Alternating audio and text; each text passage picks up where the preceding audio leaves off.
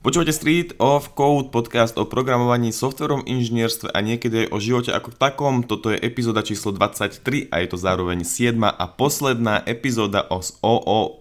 V tejto epizóde sa budeme baviť presne o tom, čo napovedá názov tejto epizódy, čiže o temnej strane objektovo orientovaného programovania, čo v podstate znamená, že na začiatok začneme ešte tou svetlou stranou, povieme si nejaké výhody OOP, aby sme na iba nekydali a potom konečne povieme nejaké nevýhody a niečo, povieme nejaké veci, čo sme videli, že hovoria nejakí kritici, čo sme si načítali v nejakých blogoch a celkom nás to privedlo k nejakým myšlienkam o tom, že možno majú relatívne pravdu a že by sme si mali vyskúšať funkcionálne programovanie. Uh, sranda, že vlastne tie nevýhody, keď, keď sme rozmýšľali, že o čom vlastne bude táto posledná epizóda, že možno by sme mali dať aj nejaké nevýhody, tak normálne ja som si musel začať googliť nejaké, čo hovoria kritici, hej, alebo nejaké videá na YouTube, lebo akože nebol som až taký originálny s mojimi myšlienkami, hej. Určite sme akože pomedzi ne- epizód rozprávali nejaké nevýhody, väčšinou sme hovorili to isté, že to netreba prehnať, lebo to pokazíme a tak ďalej, ale ľudia sú rôzni, hej, a na internete naozaj je toho dosť veľa nájsť.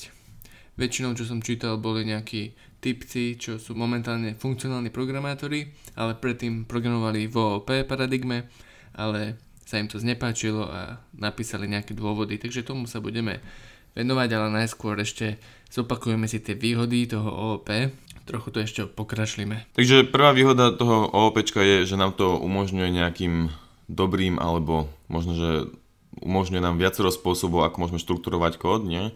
To OOP je vlastne spôsob, akým tvoríme štruktúru nášmu kódu, tvoríme hierarchie. Čiže to je taká jedna výhoda, že to máme tie triedy, ktoré vlastne sú nástroj navyše nad tými štruktúrami a funkciami v podstate, či? Mm-hmm. Tak môžeš povedať, Kubo, druhú výhodu? Um, druhú výhodu, podľa mňa takú veľmi uh, dôležitú, je, že vlastne keď máme nejaké objekty, tak nie sú to nejaké jednorázové objekty alebo nejaké klasy, ktoré píšeme, ale vieme tie objekty reuzovať, hej, uh, znovu použiť a tým pádom píšeme menej kódu, menej pamäti možno niekedy aj, čo možno, že to ani nie, ale každopádne ten kód je, kód je dôležitý, že menej toho kódu, keďže môžeme zreuzovať kód, či už nejaké metódy alebo samotné objekty. Ale toto isté môže platiť o funkcionálnom programovaní. No samozrejme, čo to nehovoríme teraz, že to platí iba preto. Mhm, dobre, čiže výhoda OOP oproti ničomu ostatnému, lebo to môžeme všade robiť, je, že sa veci dajú reuzovať. Uh, good point, good point. Mal, mal, Ale nie, dobré, akože je to výhoda, pretože uh, sa to tam dá robiť trochu lepšie, vieš tam, vieš tam všeličo oddediť a nemusíš zabačať autom a inak ako zabačaš kamionom, ale zabačaš iba jedenkrát napríklad. Dobre, z tohto vlastne z týchto dvoch bodov vlastne vyplýva potom aj to, že sa uh, že je to akoby jednoduchšie na udržovanie aj, ale uh, jednoduchšie nadržovanie to je aj vďaka enkapsulácii, čo nebola jedna celá epizóda, myslím, či bola? Mm, Enkapsulácia bola... Hej. Vďaka tomu je to jednoduchšie na udržiavanie, pretože naše zmeny by mali zostať izolované od... Že keď na... chceme upraviť časť kódu, asi to chceš povedať, hej? Že chceš upraviť nejak, nejaký kód, chceš meniť funkcionalitu a nemusíš sa dotknúť časti všetkých a dotknem sa iba jednej zmeny, jednej, jednej časti. je enkapsulovaná.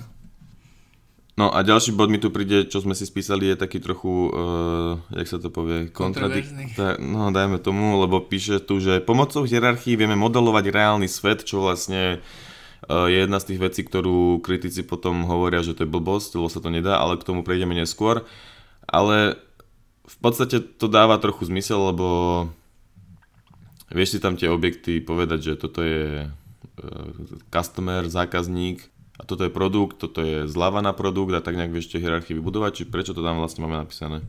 Keď počujem slovo hierarchia, tak väčšinou si spomeniem na ten sprostý príklad s tými zvieratkami a zo, hej, ale, ale akože toto, tento príklad je síce detinský, ale môžeme ho nájsť aj v iných zložitejších príkladoch, ako napríklad tie layouty, ktoré sa vám Gabo pokúšal vysvetliť, hej.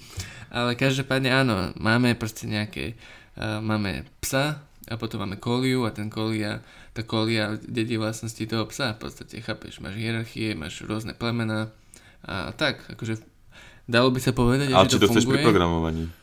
No pri programovaní Ale si akože... nájdeš svoje prípady, nájdeš... svoje č, prípady toho, tej hierarchie, hej.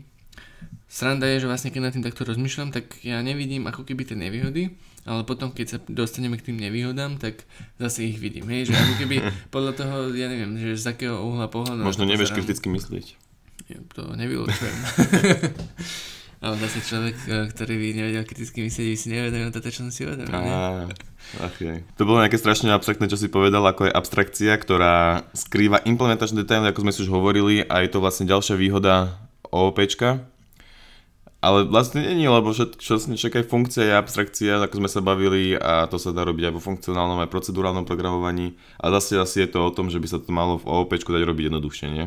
Mm, myslím, že... že tá trieda je taký lepší, tá trieda polymorfizmus a enkapsulácia, všetko toto sú vlastne tie e, prostriedky na lepšiu, na jednoduchšiu abstrakciu a možno aj lepšiu.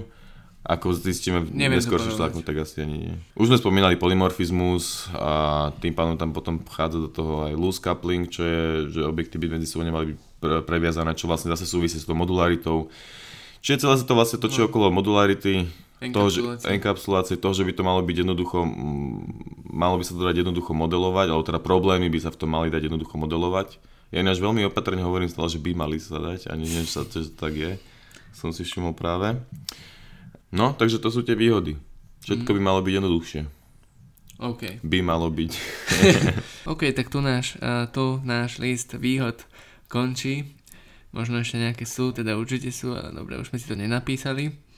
A začneme nejaké nevýhody, ale teraz začneme nevýhody také známe, hej, čo hneď si nájdeme na Wikipédii a až potom neskôr budeme ale riešiť také... to, čo kritici písali nejakých článkov, čo sme čítali. Alebo aj také nevýhody, čo akože my vnímame v podstate, nie? Áno, no, také, že čo by nám napadlo, keby nás sa teraz niekto spýtal rýchlo povedz nevýhody, hej, takže čo by si rýchlo povedal, Gabo?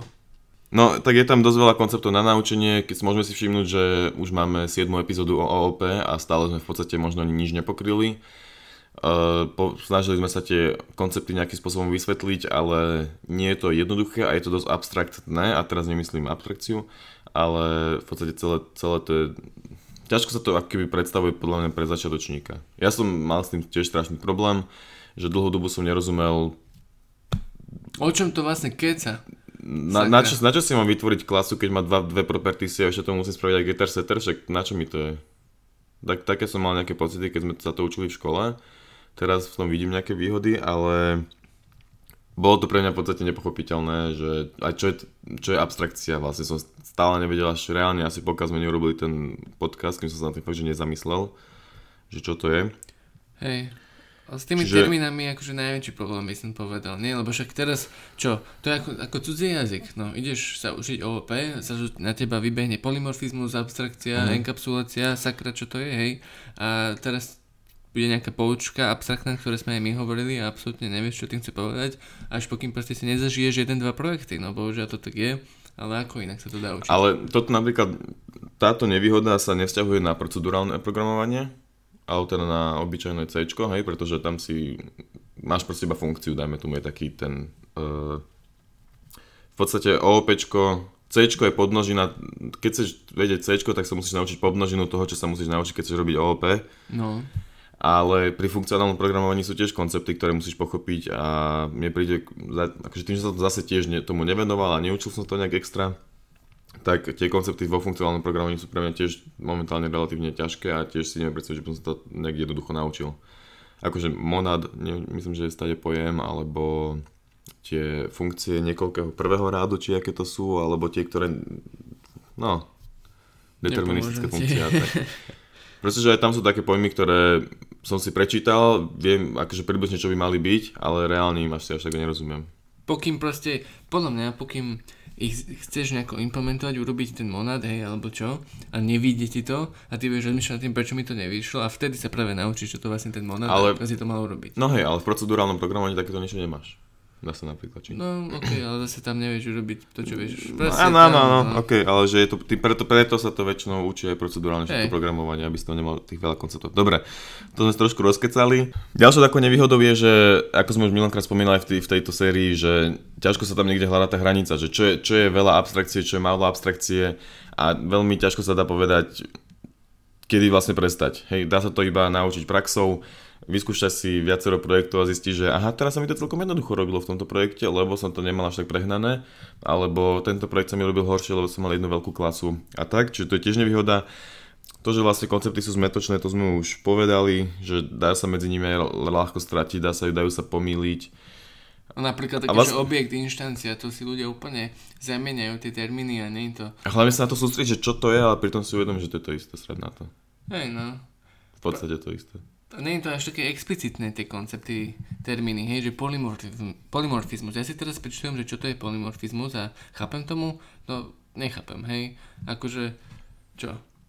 Musím si to uskúšať, rok programovať OOP a potom nejako to tak pochopím. Poznám ľudí, ktorí nevedia, čo je polymorfizmus a v pohode si kodia. No hej, ne, akože nemusíš... Ale používa ho, akože reálne, že vie ho použiť, vie, že to ako, vie, čo je za tým, že to, že to existuje, že sa to dá urobiť, ale reálne, keď sa spýtaš, čo je polymorfizmus, nevie, že, čo to je konkrétne. Hej, hej. Čo je možno OK. chápem. A tým pádom možno z toho vyplýva, že serte na naše podcasty a pustíte si ich o 5 rokov a potom vám niečo dajú. A to by som zase nepovedal. Akože treba niekde začať, aj keď možno, že absolútne nepochopíš to, čo vám ti hovoríme, hej, tak um, je to nejaký základ. Akože je toto komplexná vec, OOP, hej, má to tieto termíny, tomu sa proste nikto nevyhne, hej. Musíš si to raz pozrieť, prečítať, OK, nebudeš tomu rozumieť, začneš kodiť, potom sa k tomu zase vrátiš. Tak to proste je, no. A potom pochopíš, o čo konečne ide. OOP ešte by sa dalo povedať, že má ukecanú syntax, alebo Tomu veľa- nerozumiem, čo znamená. Veľa boilerplate. Bo, boil, boilerplate kód, to vieš, čo znamená, Tak, hej, že... Nie, keď som si čítal tie poznámky, tak som chcel, že sa ťa spýtať na tento podcast, že čo je boiler, boiler, boilerplate kód podľa teba? Podľa mňa je to, že... Tak dobre, dajme si príklad. Uh, vytvor si javovskú, javovskú aplikáciu tradu, aby si mohol vypísať Hello World. Potrebuješ Mm. vytvoriť jednu klasu, potrebuješ vytvoriť Package. metódu, máš tam Ešte package, ešte tam musíš mať argumenty v tej main metóde, string argu, arg, save, pole a potom ešte zavolať jednu funkciu a ok, už to máš a ešte to musíš nejako zbuildiť alebo čo, hej, Python, jeden príkazík, máš to tam. A Python je tiež objektovo orientovaný, vie byť. Vie Ale byť. áno, dobré, akože chápem, áno, To je áno, napríklad áno. boiler pre kódu, ale nielen to, hej. Napríklad už Enterprise C-Sharp, Java, Enterprise už Java. C-Sharp je trochu lepší ako, ako Java s tým s getrami a setrami, nie? Že to vieš, že toto je jedno riadko. Á, tak to je iba syntactic sugar. Akože, Tak no to- hej, to je, ale hej, hej, ale tak tiež to v podstate na, na, na pozadí prerobí na to isté. Hm. Python to neprerobí na to isté. No. Čiže OK, dobre, good point, chápem. A ešte poslednú vec. Pozrite si, prosím, keď sme pri tom, pozrite si niekde, dajte si do Google, že Enterprise, Java, Fizzbuzz a umrite z toho, to je super. to je úplne, že top. Hej, no. Ešte, že sme uh, prišli, alebo teda aspoň ja do Javy, do toho svetu, keď už je Spring Boot a keď už sú všetky tieto vychytávky krásne a nemusím riešiť nejaké XML konfigurácie. To by ma fakt čláhlo. Uh, ok, ešte, ešte dve nevýhody rýchlo dáme, aby sme mali viacej času na to, čo kritici hovorili, hej. Tak jedno je to, že OOP paradigma, ale ako ďalšie iné paradigmy, v podstate limitujú naše uvažovanie. Hej, my musíme teraz uvažovať, nemáme až tak veľmi na výber, v objektoch. Musíme mať klasy, musíme mať objekty, bez toho nič neurobíme. Hej, čiže je to taká, taká limitácia, by sa dalo povedať. No Úplne posledná? posledná, úplne posledná nevýhoda je, že uh, privátne metódy sa nedajú testovať, unit testovať. Ak chceme otestovať metódu privátnu, tak musíme ju uh, premiesniť do nejakej helper triedy, dať ju public alebo aspoň protected alebo čo a až vtedy ju môžeme unit testovať. To je taká trochu praktická nevýhoda. No a toto súvisí trochu s tým, čo som ja hovoril pár epizód spätne, neviem, či jednu, dve, že, ale sme, možno sa aj to, o tom iba rozprávali, a nebolo to v podcaste, sorry, že privátne metódy by vôbec nemali existovať. Good talk. A to si pamätám, že na to si povedal, že, že to je podľa teba blbosť, lebo keď tam máš iba jednu alebo dve pri- private metódy, tak je to úplne OK, keď sú pomocné. Ale môže sa stať, že keď tam tie privátne metódy máš, že ich tam už je viacej, tak sa ti v tom podstate skrýva e, nejaká trieda ďalšia, ktorá by mala tie metódy mať ako public. Hej. Čiže vlastne som si vyargumentoval svoje, Kubo, rád som sa s tebou rozprával a teraz nám teda povedz, že môžeme prejsť už na tých kritikov. Že by? Sú to kritici, ale sú to proste programátori, hej, ktorí kritizujú OOP. Lebo kritik je akože reálne povolanie, Áno, vieš. Tuto obyčajní ľudia, ako my, ktorí sa namiesto podcastu, že, že prečo je OB super, sa rozhodli urobiť podcast prečo je OP na hovno. Hej. Alebo video a článok. No. Podcast tam není reálne. Hej. OK, tak poďme prasknúť prvú bublinu. Uh, keď sme hovorili, že čo je to OP, takže sme hovorili, že že svet je tvorený objektami a presne tento kritik si dovolil tvrdiť, hajzel jeden, že uh, to nie je pravda, hej, že reálny svet nie je objek- tvorený objektami. A čím je tvorený reálny svet teda? No, podľa neho je tvorený, v podstate závisí od uhla pohľadu, hej, že napríklad podľa psychológia je, psychológa je svet tvorený vzťahmi, nejakými reakciami, dajme tomu. Podľa kňaza je riešený uh, svet Božiou láskou a podľa fyzika je svet tvorený kvantovými udalosťami. Hej. Ani jeden z týchto ľudí sa akože principiálne ne, nemýli, len uh, každý má svoju pravdu. Tak aj keď my hovoríme, že OP je, že svet je tvorený objektami, je to naša malá pravda. A... No ale reálne teda není tvorený objektami, hej, že, že, že hlavný ten bod toho OP je, že svet je tvorený objektami, ale podľa neho to teda není tak. Prečo? Prečo? Objekty sú ilúzia, akože keď niekto už neviem kto a kedy vytvoril tento jazyk, hej, o princípy OOP, tak si povedal, že objekty, že, že svet je tvorený objektami a všetko je objekt a bla hej, ale v podstate no, je počkej, to ilúzia, to si, to si, to tak? To si ale práve, že myslím, že tak nebolo, pretože keď niekto tvoril mm, OOP, už si nepamätám žiaľ, uh, ktorý jazyk bol prvý vytvorený v OOPčkovi, nebola to Java, tak on práve nechcel, aby to dospelo až do tohto štádia, v akom to je teraz, Mm-hmm. Ale tam bola práve tá pointa, taká, jak je to, čo psychológ vníma svet, že to je tvorené vzťahmi a že máš objekty, ktoré medzi sebou posielajú správy. OK.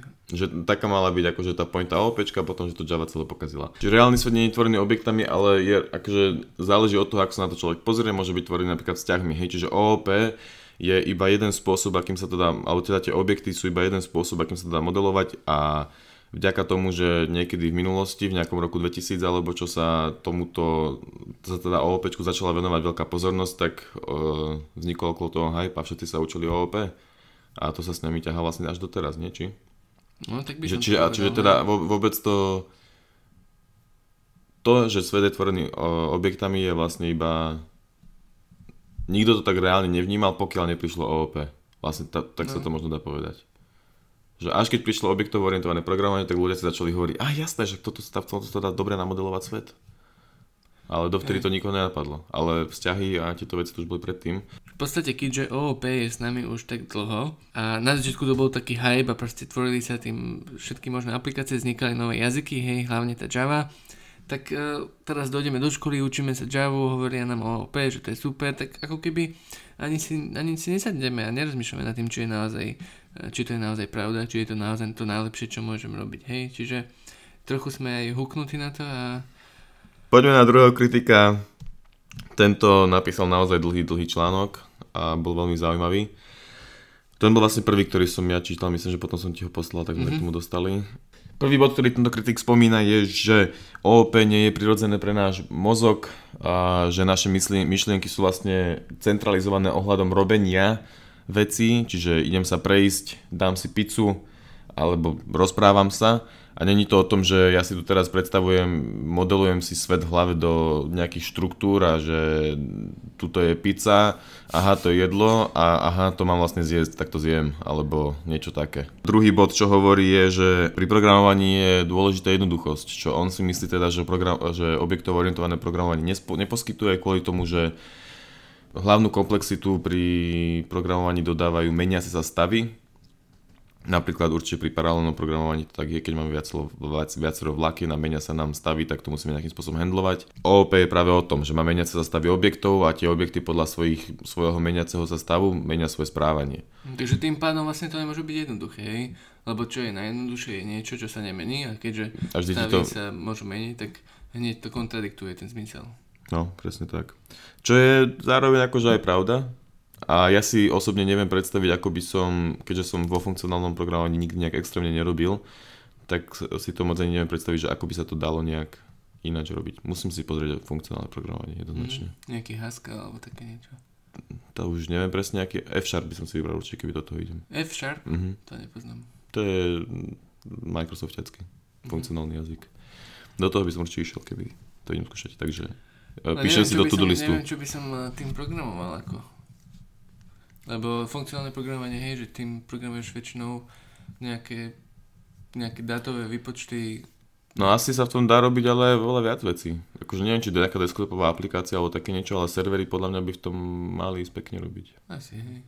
Backendy a tak. Pokiaľ nevyskúšame, asi neuvidíme. Aha, musíme vyskúšať, sakra. Zase prax. Prax ukáže keľu. Dobre. O dva roky sa vám ozveme, aké je funkcionálne programovanie. Tretím bodom spomína, že vlastne, to sme už aj hovorili, že keď máme nejaké veľké programy, projekty, že nie, nie 4 triedy, ale proste hej, stovky a tak ďalej, a máme tam nejaké hierarchie, interfejsy, abstraktné triedy a tak ďalej, tak ak to trochu preženieme, že už tam máme 3 úrovne hierarchii a tak ďalej, tak a, v nie, určitých prípadoch si treba, ak chceme pochopiť nejakú kód, nejak, nejakomu kódu a zmeniť ho, tak treba si udržiavať mentálny model, že kde sa čo zavolá, že vlastne ktorý interfejs tam bude na konci a, a toto, že je v podstate ťažké hej, na psychiku, nie je to teda jednoduché a nie je to ani príjemné. S takouto situáciou som sa aj ja osobne e, stretol, hej, to sa sme rozprávali a čiže toto spomína, že pri veľkých projektoch, ktoré sú teda sa, zároveň a, často, hej, lebo však keď sa rozprávame o nejakých Java projektoch, tak nemyslíme zadanie do školy, ale myslíme naozaj veľkú aplikáciu banky, hej, čiže tam sa stretneme s takýmito vecami, čo on píše. Ďalší taký point, čo tento typek spomína, je, že reálny svet nie je hierarchický. Hej, čiže keď si predstavíme, že si v objektovo orientovanom programovaní chcem dať opraviť bicykel, tak e, dajme tomu, že som človek a musel by som mať v sebe inštanciu, alebo teda referenciu na nejakého opravára. A tento opravár by bol môj špeciálny opravár a ja mu dám proste bicykel a zavolám nad ním, že, bicy- že oprav bicykel. Ale v reálnom svete to skôr funguje tak, že je nejaký opravár, ktorý niekde je ako keby nejaká servis, hej, a ja mu proste pošlem svoj bicykel a poviem mu, že oprav mi bicykel. A on si sadne, pôjde sa vyspať a hoci kedy mi ten bicykel opraví a potom sa mi vráti opravený bicykel v správe bicykel opravený. Hej, čiže v podstate není to o tom, že ja by som ho naozaj vlastnil, a toho opravára, ako by to možno OOP niekedy chcelo, ale skôr je to o tom, že ten opravár niekde je a ja mu viem poslať správy, on mi vie poslať správy naspäť. Možno, že toto je tá základná myšlienka mm-hmm. toho OOP, čo som pred chvíľkou spomínal. Takže tak nejak môže byť, či... Myslím, že sa ti to podarilo, hej. Ako tieto veci až tak nie je jednoduché vysvetliť možno tie myšlienky, lebo on akože tie, tie kritici to píšu na desiatky riadkov, hej, a my to tu musíme zhrnúť za tri, čiže je to trochu ťažšie opísať. Ale každopádne, ďalším bodom je niečo také, že dedenie nie je modelované podľa reálneho sveta. A píše príklad o, dajme tomu, rodičov, alebo dajme tomu, jedna matka a jedno dieťa a že a, dieťa a, a to dedenie toho DNA, hej, že to není modelované podľa reálneho sveta, lebo v OOP zdedíme matky dedenie a jej chovanie, hej, a proste a, fungujeme si. Ale reálne a, človek, a, teda dieťa nemôže a, overridenúť DNA svojej matky a taktiež nezdedí chovania svojej matky, proste OK, možno, že má nejaké predispozície, ale počas svojho života si vyvinie svoje chovania, hej? Halus je, že všetky tieto pointy nejak porovnáva s reálnym svetom, možno sa strašne opral o to, že OOP bolo niekedy modelované ohľadom reálneho sveta. Ale počkej, tu ťa musím zastaviť, lebo keď my sme mali prvú epizódu OOP, hneď sme začali hovoriť, že OK, čo je to OOP a vidím tu pred sebou stôl, klávesnicu a proste hneď sme to začali modelovať podľa reálneho sveta, podľa mňa preto to chce aj on takto No lebo to, je- to je, no hej, akože, lebo tak sa to OOPčko vníma, že je to v podstate modelované podľa reálneho sveta, čo oni teraz vlastne hovoria, že tak vôbec není. Hej. Ďalší point, ktorý súvisí vlastne s týmto reálnym svetom je ten, že keď mám nejaký kúsok papiera hej, a chcem na niečo napísať, tak ten papier nemá proste metódu write. A takisto ani človek nemá metódu write. Proste reálny svet nemá metódy, ale ja sa rozhodnem, že na tom niečo chcem napísať, tak si na to niečo napíšem. A neriešim, že čo vlastne neriešim, že volám nejakú metódu, proste si to Proste napíšem. nie sú žiadne metódy, no. Čiže sa to nedá, to je vlastne argument zase proti tomu, že sa to nedá modelovať podľa reálneho sveta, keďže tam nie sú žiadne metódy. Posledným a, bodom, ktorý spomenieme, je o tom, že vlastne poznáme nejaké design patterny, poznáme nejaké, nejaké solid principles a takéto veci. A všetko sú tu v podstate len nejaké náplasti, band-aids, Barličky. Barličky, Barličky podľa mňa dobrý názov. to nepoznám. Fakt? Ne. A všetko nejaké, náplasti, ktoré majú fixnúť v podstate nejaký problém alebo odstrániť problém, ale prečo tam ten problém vôbec bol, hej, pretože OOP ako také vytvorilo ten problém, hej. Mm. Toto sa mne strašne, strašne páčil tento point, lebo to bola pre mňa také, že wow, že vlastne design patterny a všetky toto sú vlastne dosť veľké blbosti tým pádom. Že mal mi programovať funkcionálne a vykašľať sa na to. Čiže keď sa v škole práve učíte dizajnové patterny, tak im povedzte, že ja robím funkcionálne. Ale sú to, sú to dobré veci, ale naozaj je to halus, že keď, si, keď sa nad tým človek zamyslí, že prečo takéto niečo vôbec existuje, tak je to vlastne kvôli tomu, že OOP je tak komplexné a tak a možno, že zle navrhnuté alebo vymyslené, alebo tak zle, zle používané, že človek potrebuje mať to, tieto mentálne barličky alebo band-aids na to, aby s tým vedel pracovať. Že to bolo pre mňa bolo, že hm tak prečo je OOP stále také populárne? Hej? Keď toto sú, to sme povedali, nie je to čierne na bielom, hej, že áno, je to úplne pravda, teraz skážete na OP. Hej, samozrejme, že nie, ale keď toľko veľa kritikov o tom rozpráva a nie sú až tak mimo, že áno, majú niečo v sebe určite, proste nie sú to blázni, prečo je OOP stále také populárne? No, lebo je to niečo zaužívané. A je to tak zaužívané, že sa to už ťažko mení. Veľa systémov je v OOP napísaných, čiže firmy potrebujú OOP programátorov a tým pádom sa tam je aj akože ten dopyt, hej, potom. Tým pádom to školy učia, keď je potom dopyt. A zároveň je to... No asi je to tým, že to je populárne, tak sa to proste stále ťaha.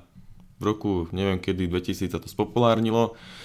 Ľudia začali vyvíjať enterprise systémy v Java, ktoré sa ešte dodnes používajú a stále potrebujú maintainovať, tak OP programátorov proste treba, tak prečo by sme ich zrazu začali učiť funkcionálne programovanie, kto, to, kto potom bude opravovať naše pro, programy. To je konšpiračná teória toto. Ja keby na to niekto reálne tlačil, ale nie, tak proste systémom je to tak dané, že... Keď sme chodili ešte na fejku, tak na takej prednáške hovoril pán docent Drozda, že keď má nejako, nejaká nová vec má nahradiť starú, hej, väčšinou sa to týkalo nejakej aplikácie, že nový Facebook alebo niečo také, musí byť 9 krát lepší ako to staré. Mm-hmm. Hej, že, že OK, možno, že funkcionálne programovanie je trochu lepšie, ale nie je to až tak strašne lepšie, aby sme všetci povedali, že kokos, poďme, poďme proste kodiť, hej. A, a to sa týka aj tých nových frameworkov, hej, máme React, Angular, Vue, všade sa všetko trochu podobné, niečo je možno trošku lepšie, ale aj tak veľa ľudí stále používa jQuery. No. Takže a oplatí sa teda stále učiť to OP aj dnes, v roku 2019? Áno. Áno? OK, Áno. tak čaute. Ale ako... Určite sa to oplatí robiť, teda určite sa to oplatí učiť. Práca v OOP stále bude, aj keby nebola, tak tak, jak sa podľa mňa oplatí učiť aj funkcionálne programovanie, čo vlastne veľa ľudí nerobí, lebo nemá na to čas, lebo sa učí design patterny a solid patterny v OOP. Takisto sa oplatí učiť aj OOP. Hej, čiže prípadne už len na to rozšírenie ob- obzorov je to fajn. A ďalšia vec, že OOP je naozaj stále populárnejšie ako funkcionálne programovanie. Hej, Java je v podstate všade, C Sharp je tiež a to nie sú teda jediné objektovo orientované pro- jazyky. Pravdepodobne sa to ani nezmení, či? Tak akože, skoro. Hej, oplatí sa to učiť, áno, lebo bude to tu, je fajn, keď tak vedieť, vedieť to, lebo toto bolo tak strašne dlho súčasťou nášho života, proste softvery v tým budú naprogramované ešte 10-20 rokov, čiže oplatí sa to učiť, hej, ak niekto povie, že sa to neoplatí učiť, lebo, lebo je to dead, hej, tak, tak akože trochu sa míli, ale samozrejme aj s takým prístupom sa dá uživiť, lebo môžeš sa na to úplne vykašľať, začať sa učiť funkcionálne programovanie Haskell, aj v tom si nájdeš prácu, hej, čiže uh, je to v pohode, akože, ale oplatí sa to začať učiť, lebo naozaj bolo to tu. Je tam, je tam tých príležitostí asi aj viacej, než v iných paradigmách. Hmm. Dobre, my sme vyčerpali všetko, čo sme chceli z tejto epizódy, týmto konečne uzatvárame. Uzatvárame, či ešte chceš niečo povedať? Nie. Týmto konečne uzatvárame sériu o OOP. Ďalšie epizódy sa nechajte prekvapiť, o čom budú. Ďakujeme, že ste si to, ste to počúvali. Dúfam, že, ste... vám to niečo dalo. Dáme nejaké linky aj týchto temných uh, stránkach. Pozerajte show notes, followujte, lajkujte, spotifyujte, šerujte. A tak, ďakujeme. Ďakujeme.